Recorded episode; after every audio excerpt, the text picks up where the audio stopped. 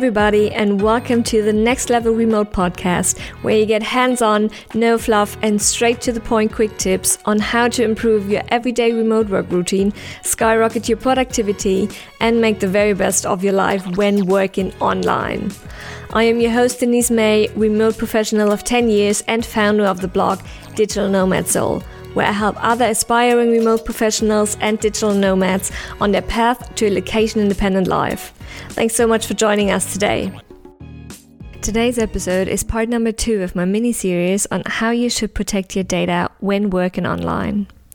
In the last episode, I gave you my first six tips on how you can keep your data safe when you work from home or while traveling. Today, I'm going to continue with the next batch of security tips, so let's jump right in.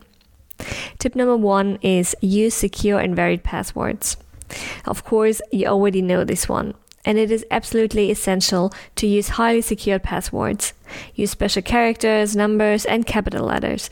Don't ever use any logical words for it though. To come up with abstract combinations, you could use password generators. For example, LastPass offers a free tool that generates very strong passwords. Also, make sure that you use varied passwords. And I know that most of us are probably making this mistake, but never use the same password for every single online account that you have. On top of that, you should always change your passwords regularly. Tip number two is keep your passwords safe. Now you're probably wondering how to remember all of those strong passwords. The worst thing you can do is to write them down on a whatever piece of paper and stick them to your monitor. Please never do that. There are password managers again out there that take care of this issue, and I highly recommend LastPass again from my own experience.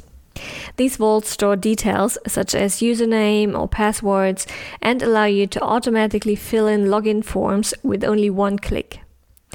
They are also very handy when you work in a team. All you need to do is to share the desired account in your vault and your team members have access to it. They don't even need to see the password and you don't need to share it with them and the access still works. In case you want to change a password, simply change it in your password manager and everyone in the team has the new password automatically. There's no need to inform everyone manually about the change. So this is a very, very handy tool which I can highly recommend you to use. Tip number three is use two factor authentications.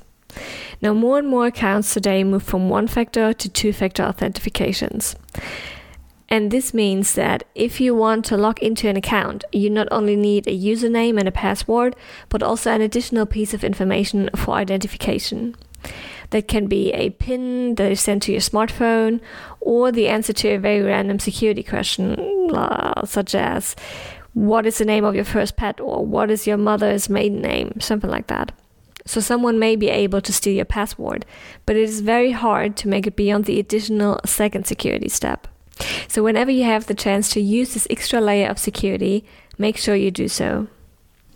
Tip number four is data storage. Another issue you should consider is data storage. When you work in an office, your work is usually saved on a central server. In case your computer breaks, you can still access everything. Make sure you have a solution like that for your home office or your travel office too. The easiest option would be to get a cloud based service such as Google Drive or Dropbox that is compliant with industry regulations. If your computer gets stolen or breaks, you can still access your data in the cloud from anywhere in the world.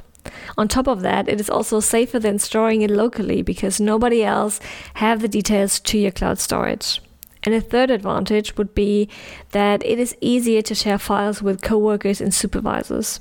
You don't need to send it via email, but you can simply upload it in the cloud and give other people the permission to access the file.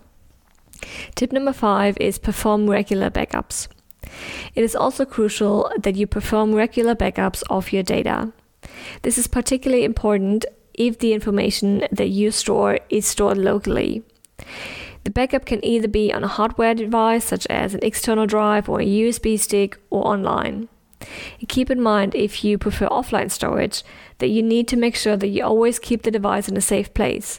If it gets stolen, your data is gone, and potentially in bad hands too. If you go for an online solution, then there are plenty of providers to choose from. I personally use iDrive, and although I have to admit that the surface is a little bit outdated, but it still works fine. Here you can set automated backups on a daily, weekly, or monthly basis for several devices such as your laptop or your phone. Alright, that's it with the tips for today. Let's quickly summarize. Tip number one was use secure and varied passwords. Tip number two, keep your passwords safe, for instance, in an online password manager service. Tip number three, use two factor authentications whenever possible.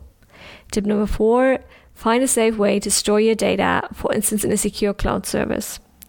And tip number five, perform regular backups of all of your data. I hope these tips gave you a few inspirations in case you haven't implemented all of the mentioned measures. Make sure to check out the last episode and the following episode for more tips on data security when working online.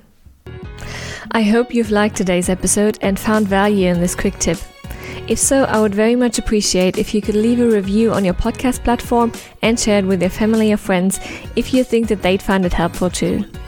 If you don't want to miss the next episode, make sure to subscribe to the Next Level Remote podcast. As always, I put all of the products, services, and websites that I've recommended in the show notes of this episode.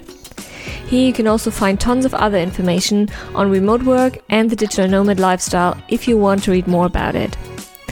Thanks so much again for listening, and I wish you a wonderful day and speak to you next time.